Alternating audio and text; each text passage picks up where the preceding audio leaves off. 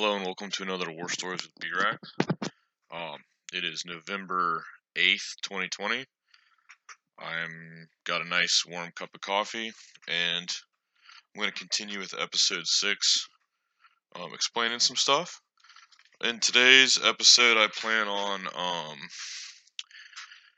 giving a really brief chronological story, but then I really want to dive into the details of a patrol um, because I'm sort of just saying things. And uh, one of my buddies who was in the army, uh, Rangers, he basically told me, "Hey, like normal people aren't going to understand when you say, "Oh, we jumped on a patrol, we went here, we jumped," you know." So I'm going to try to get into the step-by-step procedure and sort of what it's like to patrol in the city, um, unchronologically. So it's just going to be data. Um, but so when I left off, I think that we had just had the day with a very tense situation in our platoon um, when we lost three Marines from Golf Company when a Humvee was hit by an IED. And that was somewhere in mid November um, after I had taken a vacation to a random army base and was exposed to a completely different type of war. I guess that's some people's war. But, uh, so we, the Lance Corporal Underground is almost always right. And so we started hearing murmurs and rumors through the Lance Corporal Underground that there was going to be a big battle coming up and that we were going to um well first there was a rumor that we were going to get sent home early and uh, my parents can attest to that they were told that we were going to get sent home early i might have mentioned that in the last episode but then it came down like no, actually, we're going to uh, we're going to clear the city house by house, street by street, Fallujah style or Hue City style. And obviously, we were all stoked on that because um, the Battle of Fallujah was a huge victory for the Marine Corps, a huge victory for the United States.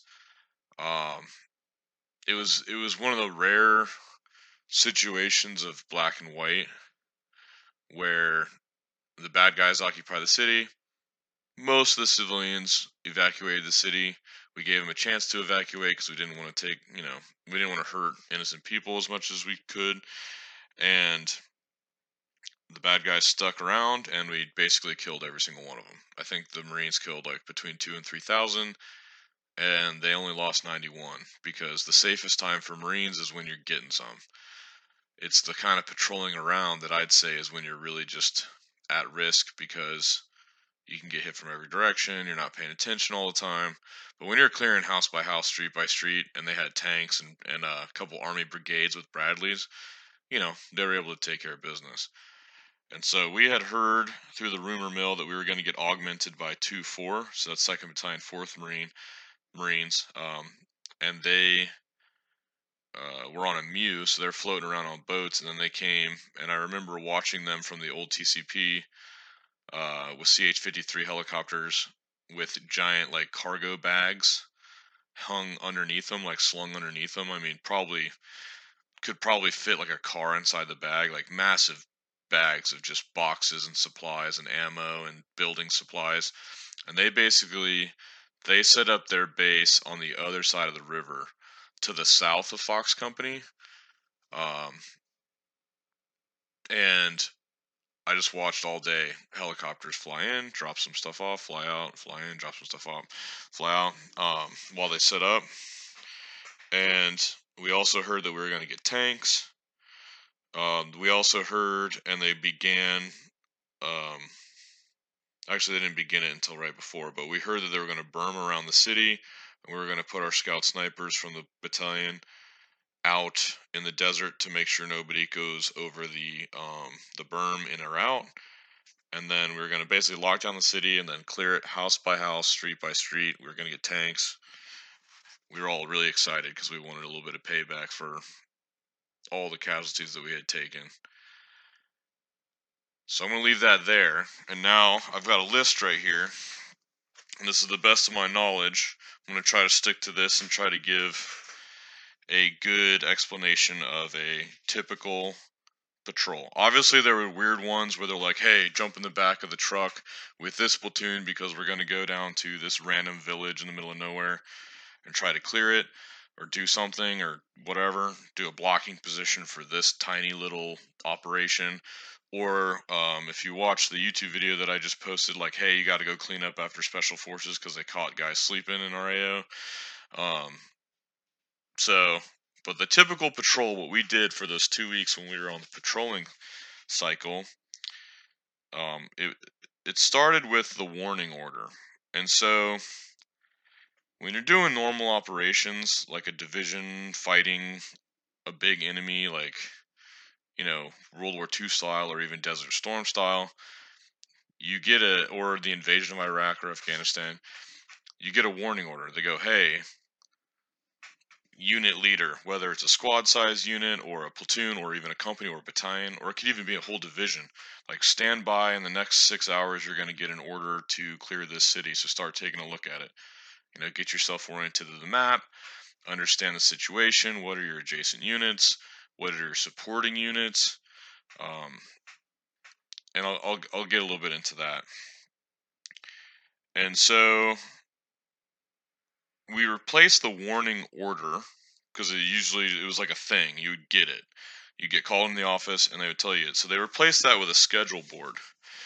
And if you've read anything about counterinsurgency operations, which I had read the pubs for, you basically need a constant presence and you need overlapping AOs.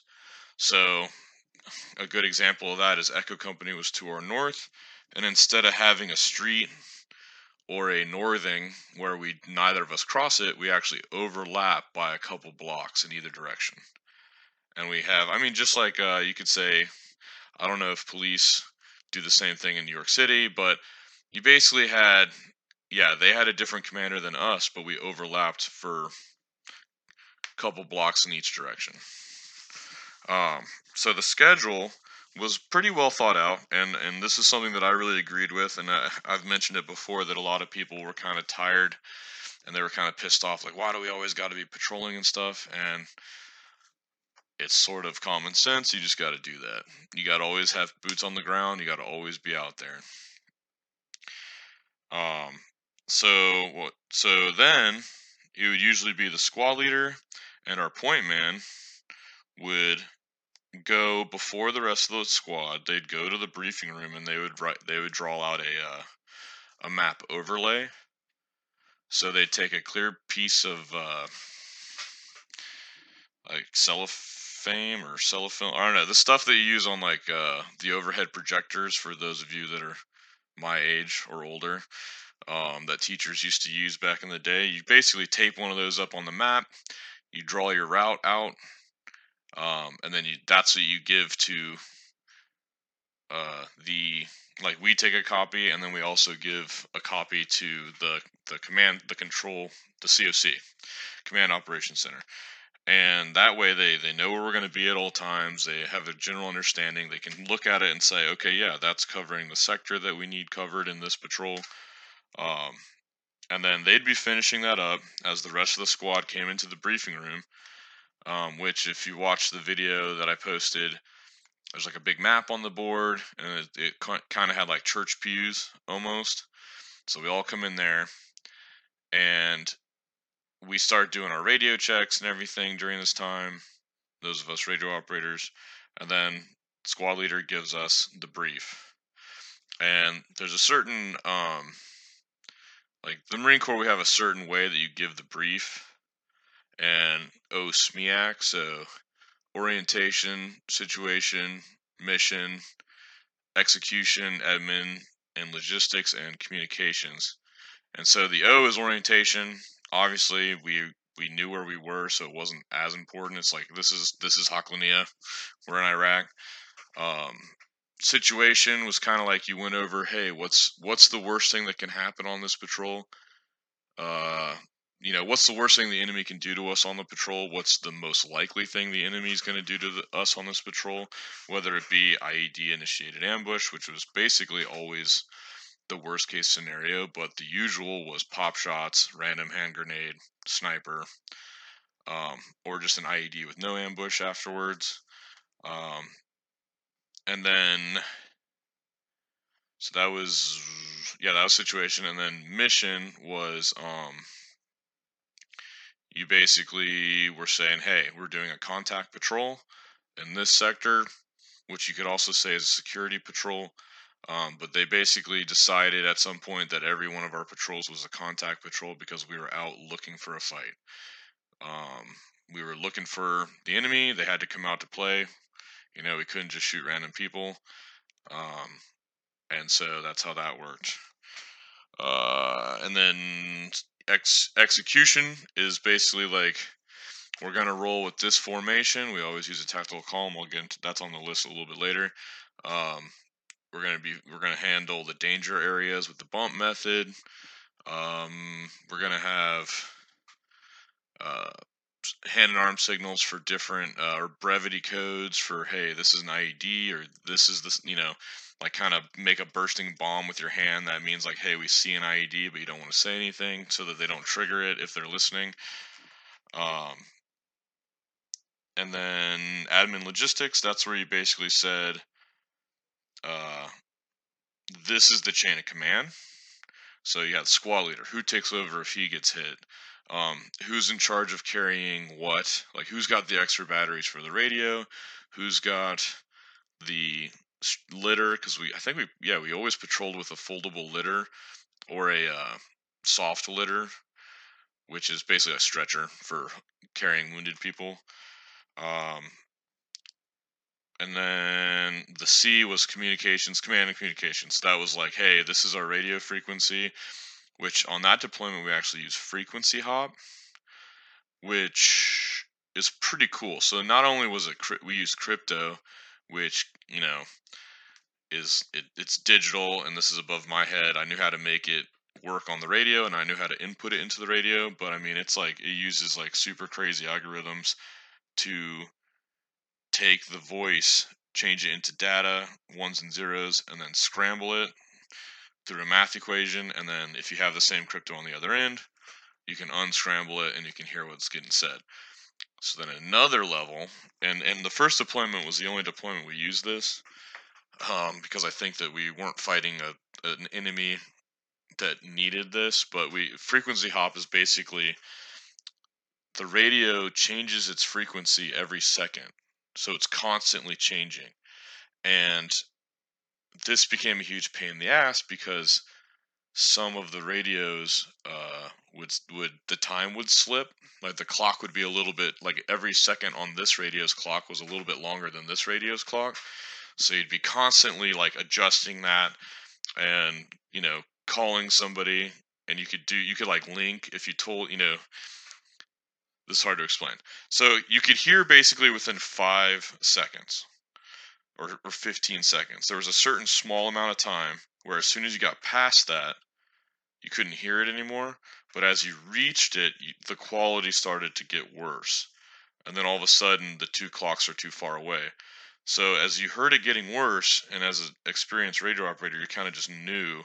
So you would you would ask for a radio check, and then you could plug some stuff into the the radio, some punch some uh, buttons, and when they answered your radio check, your clock would automatically sync with their clock. And I mean, this was super cool technology back in the day. Now everybody's got smartphones and stuff, and GPS is in their watch. Like I just bought a watch GPS. Um, but back then we had a a big Garmin GPS that gave you a grid and a radio. Um, so that pretty much does it for the actual brief format. Um, that might have been kind of boring for some of you. Um, so then we would step outside the briefing room and we would do what was called PCCs and PCIs. Um, so that was they basically it's one thing. And so the marine corps envisions you to do a pcc like with your fire team leader at the hooch and then a pci after the brief. And so that stands for uh actually i don't know what that stands for. Pre pre combat check and pre combat inspection i believe um and basically all it is is making sure that you each individual marine has the personal gear that they're supposed to carry and that the squad has all the squad gear that needs to be carried And so you basically had a, like a laminated card, and you'd go down the list, and it'd be we'd all be online. Squad leader would be standing there, and he'd go, "Everybody got your helmet? All right, uh, that's obvious. Everybody got your neck protector? That's obvious. Everybody got your SAPI plates in?" And he would actually go and like, because people would take them out because they're heavy and uncomfortable. We never did, but I, I'm guessing that's a problem. So he would bang on your your plates in your vest to make sure you had them. Um, and then you would get to the squad stuff. So he'd be like GPSs, and so then there was like two of us that carry GPSs, and then extra batteries for the GPS, and you'd hold them up, or the, or it'd be like sledgehammer and bolt cutters, uh, like breaching gear, and someone would hold it up, or the soft litter that I mentioned earlier, or radio, extra batteries, extra radio, like backup radio, extra batteries for that. Um, night vision goggles. Like you made sure everybody had everything that we needed on the patrol. Um, and I, I touched on squad gear because we basically like who's got the two AT4s, which that's a a shoulder launched one time use uh, like rocket. Uh, kind of looks like a bazooka if you know anything about history, like World War II. Um, so then, okay, we get the blessing. We head up to the clearing barrel, which I think if you watched the video, you saw the barrel where someone, you know, that's where we all racked together. Because um, we used to do it individually, but there's always there's people close enough to the base where they can hear and count how many people go condition one by putting a round in the chamber. And so they, you know, we'd intercept stuff sometimes where they're like, "Hey, 14 people are about to leave the wire, or however many." So we got a we had a system where we'd all get online, we'd all aim at the deck, and then it'd be like three, two, one, and we'd all rack at once. And so so no one could be listening and tell how many people are about to leave the wire. That's also commonly used when you're doing mobile stuff, as it's usually like three, two, one, everybody start their engine at the same time. Because otherwise, you could hear like one tank turn on, second tank turn on, or truck turn on. You know, so you could you could hear how many things are are about to happen. So during this time, like right after that, as the radio operator, I'd call in and I'd request permission to leave the wire, and they would uh, um, I mean, 99.9% of the time they'd grant us, but if something changed or something like that, that's when they'd be like, hey, senior squad leader, the COC. And then they'd work on something, and then, you know, you'd basically be like, uh, 12 packs requesting permission to leave the wire, and they'd say, granted. So then we would start leaving the wire, which you kind of, there's like a serpentine of, of uh, C wire or barbed wire and you would snake through that and then as you rolled out you'd start getting into your formation. And the most common formation that we used on that deployment which is kind of the formation that we always use in urban situations is a tactical column. And basically all that is is you have two lines of people on either side of the road kind of hugging the buildings um, but they're they're staggered so it's like if you were to draw a line between all the different Marines, it'd be point man, kind of in the more in the center than everybody else, and then he'd basically do a zigzag down the road, and and so that way you aren't in a ranger file, which you can get taken out by um, like a machine gun to your front, or if you're in a straight line like a uh, skirmisher line, where you're basically all shoulder to shoulder moving forward obviously spread out, but they both have their advantages and disadvantages. And in an urban environment, the tactical column's the best because as we get hit with something, like from the front or from the side, everyone's at least somewhat close to cover. Like you have a corner to take, um, or something like that. Um, so as we'd be patrolling, there'd be you know, everyone's looking at every window, everybody's aiming, kind of checking every window, looking down every alley, everybody's pieing it off is what we called called it, and basically you're like cutting the hole or the thread into like pie slices. As you move past it, you're starting looking in the far side, and then as you're leaving, you're you're looking sort of back into the window or into the doorway or into the the little alleyway or whatever it is. Um, but anytime you got to like a like a road crossing or a field crossing, um, it, it was what we call a danger area. And so there's different types.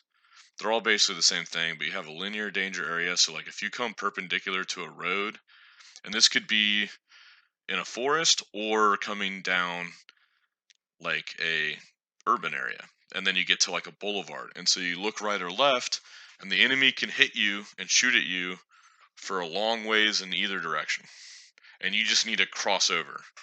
And so we would basically someone would post up like the point man would stop the the the and we usually sent two across at once. The point man second guy would stop the two people behind them would take the corner and then or the back there's different ways of doing it and it kind of depends on the danger area but sometimes if it's a big one you'd bring the last guys up like we'd all halt, halt they'd bring the guys in the back of the formation up they'd cover down the road and then the rest of the squad would move over two by two and they'd set up security on the other side. And so then everybody's covered as you run across and then you would take over security on the other side and the squad would start moving forward at the same speed that we were going before we sprinted across. Um, that one probably needs a visual a visual aid. Um, but we basically got in a really good rhythm where everyone knew exactly what to do. You would basically like we would never slow down or speed up it felt like. It felt like everything we got good enough to where yeah, within the squad, kind of like a millipede's legs, I guess you could say. Like within the squad, yeah, we'd have this little hurdle that we had to get over, but the squad itself would just continue moving at the same speed. And um, that has to do also with uh, like walls. And so sometimes we'd draw our, our route going through people's houses. And so we'd basically, there'd be like an, a six foot wall or eight foot wall and we'd kind of do the same thing and we just we would just hop the wall and we became so good at it and we'd just do it all day. We'd just be hopping these walls and then you'd go to the back of the house and you'd hop their other exterior wall and then you'd go through the other yard and then get to the edge of their yard and then hop a wall and then cross the street. So it's just like danger area after danger area after danger area after danger area. Um, and you would sometimes you get shot at, but a lot of times you didn't. Most of the times we got shot at when we were leaving a uh, LP or OP or a patrol base, which are sort of the same thing. Um, we didn't do a lot of LPs on this deployment. LPs are more uh, for like an urban environment, or not, sorry, not an urban environment, more of like a, a jungle environment or forest environment, where you're basically you can't see that far because of the forest. So you have, you know, you send a fire team out and they set up an LP, and their whole mission is just to listen. So it's a listening post. And they're there and they're being super quiet and they're doing really good light discipline. It's the middle of the night and they're listening for a unit moving through the woods. Uh, a really cool example of this is if you've seen the show Pacific, there's a scene where a squad gets punched out, or maybe it's a whole platoon, and Chesty Puller, who's a famous Marine, is the battalion commander. And the LP calls on the phone and it's like, "Hey, you got the whole Jap army coming your way." And so he, you know, the colonel knows, okay, there's about to be a huge attack on the main defensive line. And when you're out there, you're kind of exposed. So a lot of times we use LPOP as like one word, kind of like PCCs, PCIs. It sort of is like one thing. And an OP is an observation post. And so this is something where you actually have a good field of view. And this is something that we did a lot more um, in Iraq. And so this is basically because it was an urban environment and we weren't really doing any patrolling uh, or any you know there wasn't anywhere to hang out outside. It was a very dense uh, urban area so we would find a house that looked like it was tall enough to see and we would take over the house um, which the way that the rules were was they had 60 seconds to answer their door or else we broke it down. So knock on the door. Usually an iraqi person man or woman would answer the door and we'd basically be like taftish, which meant like search. So we'd come in, we'd do a quick search of the house. Um, almost never found anything. like very rarely did we find anything. Um, and the people were always very polite. I mean, we were the occupying army, and we were very heavily armed, so it doesn't surprise me that they were very polite. Um, but we'd move them in, and we'd usually we at the beginning we'd like make sure we kept a really close eye on them and kept them in like one room like asked them you know we didn't we weren't like pushing them into a room and then like holding them at gunpoint. We were just sort of like hey can you hang out in this room while we're here? We're gonna leave. Um, if we ever broke anything we usually gave them a little bit of money. We never left trash like we always brought trash bags and any of our mre trash we'd always pick up. But we would set up some sort of a watch rotation and it basically turn the, the house into a mini fob. So you'd have people resting. You'd have me with the radio, almost always listening to the radio. Um, but then you'd have people up in the windows looking out in all directions. And this was actually pretty chill because, you know, we'd patrol for 20 minutes and then we'd hang out in a building for an hour or two and then we'd get up and we'd patrol again. Um, and we almost my platoon, my squad, I don't think we ever got attacked when we were actually in a house. I think the best time to hit us when we got hit a lot was when we were getting up and we were like leaving the house. So they knew we were in the house. They they called their buddies or notified whoever they needed to notify, and guys would move in. And so as we'd be leaving is when we'd get ambushed real quick with either pop shots or like a hand grenade or something like that it was just a good time to hit us because basically they're insurgents, so they get to decide when they attack us and when they don't. And I kind of alluded to this when Marines are in like a fight, we're showing up with everything. The bad dudes don't do too good, so they like to catch us with our pants down, kind of a thing. When we're discombobulated, like we're trying to start the formation up, or we're all kind of stacked up inside the walled compound, the yard of the house and we're about to punch out the, the gate and get back rolling on the street. Because even when we're patrolling, we're still really good at reacting to contact front, contact right, left. Um, so they like to hit us when we're kind of like halfway across the danger area or uh, like all bottled up coming through a gate or something. Um, and they're just, it was uh, pretty amazing how good they were at timing it because I feel like there's a lot of variables that have to go into that. You know, they're moving around. There's other squads patrolling that they're dodging, and they're a lot more formidable enemy than I think anybody in America really knew. And I don't, I don't think that the media or the government or the generals. I, I like to blame the generals a lot. I think that they kind of wanted to paint this really positive picture about what was going on. And like, no, these dudes are organized and they know what they're doing. Um, try not to get political with this podcast unless it pertains to um, this, uh, you know, my experience in combat. So another thing which you could kind of say is interchangeable with LPOPs were patrol bases. And so this kind of became more prevalent towards the end of the deployment where because we went from patrols where we do like two or three patrols a day um, you know, like four hour patrols. Basically, it eventually evolved into one two week patrol.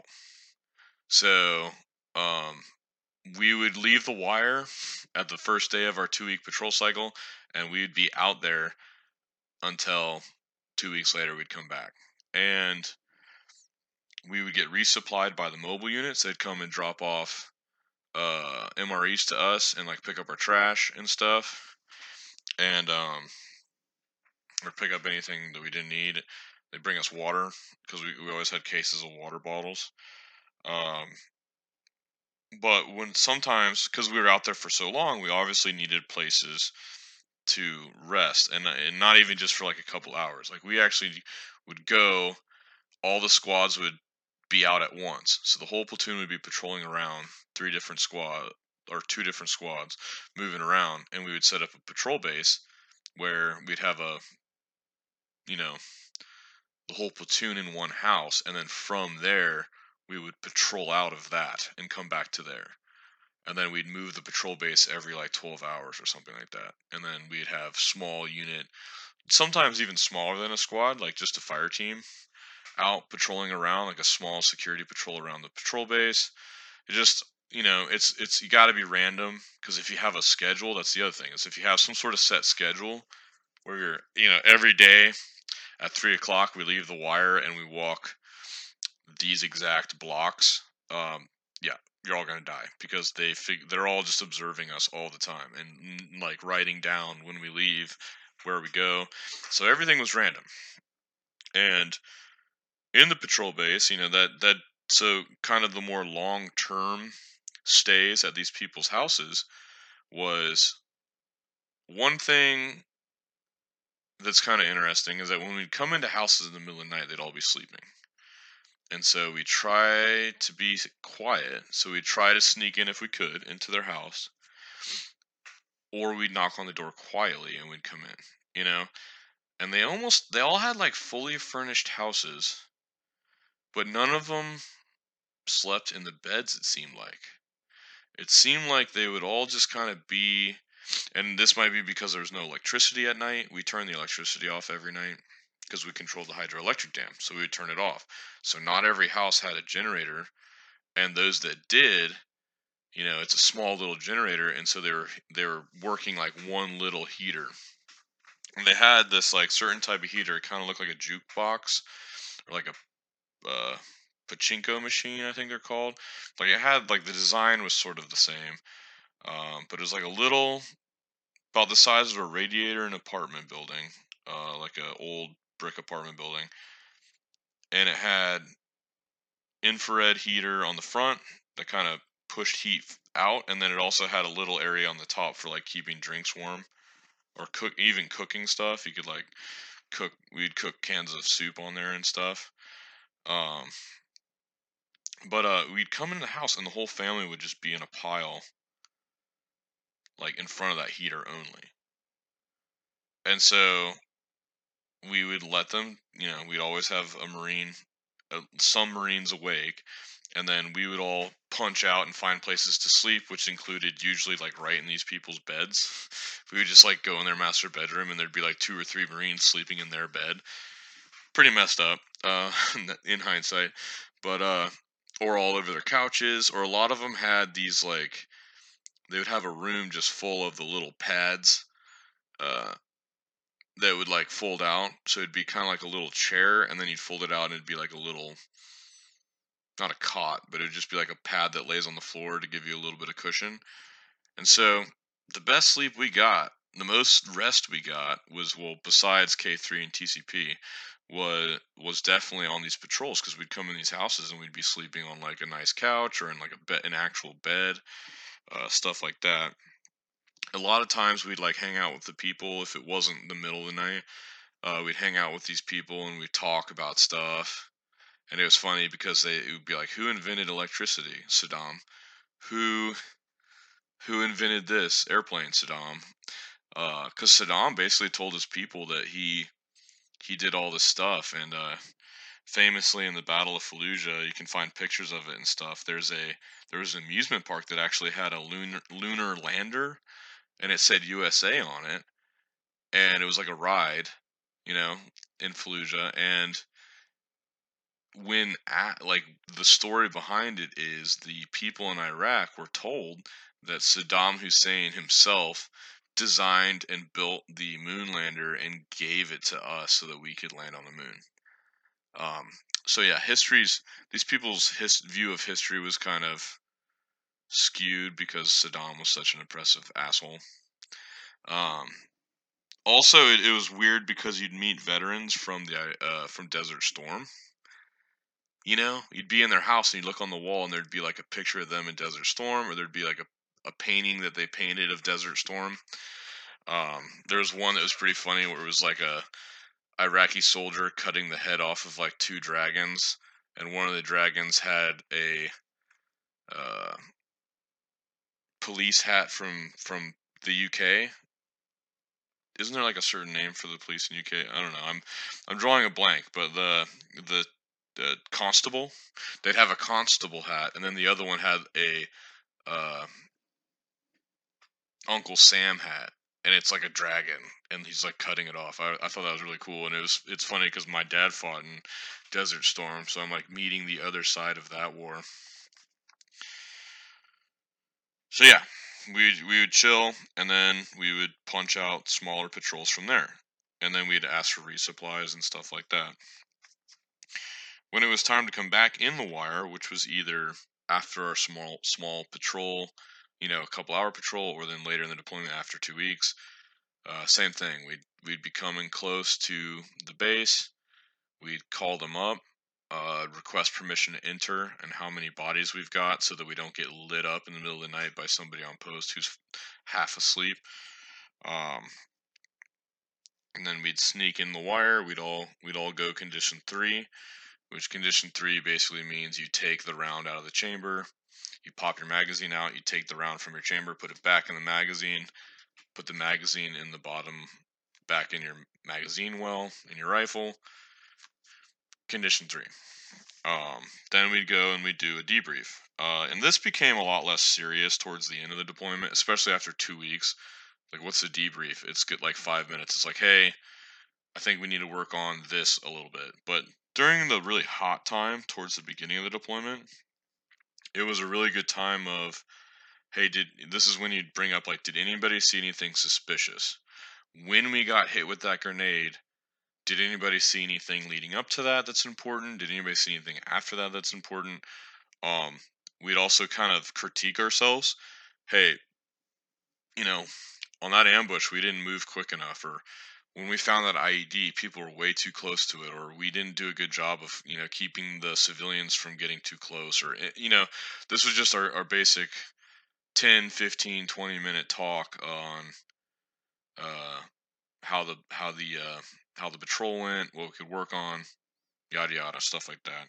And then we'd also do a gear gear inventory. So we'd use that same checklist of all the stuff that we had to bring with us. We'd say, okay, show me this. And this was actually a little bit bigger because it was like, hey, everybody hold up their M16, and they knew how many the squad was supposed to have.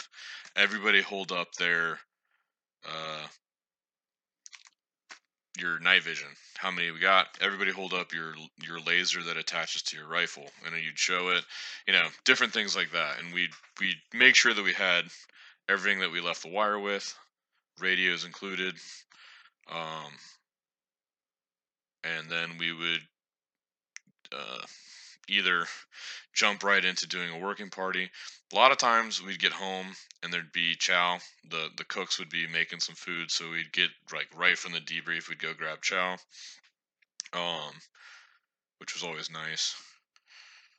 And so yeah, that's the general uh that's the general layout of a typical patrol.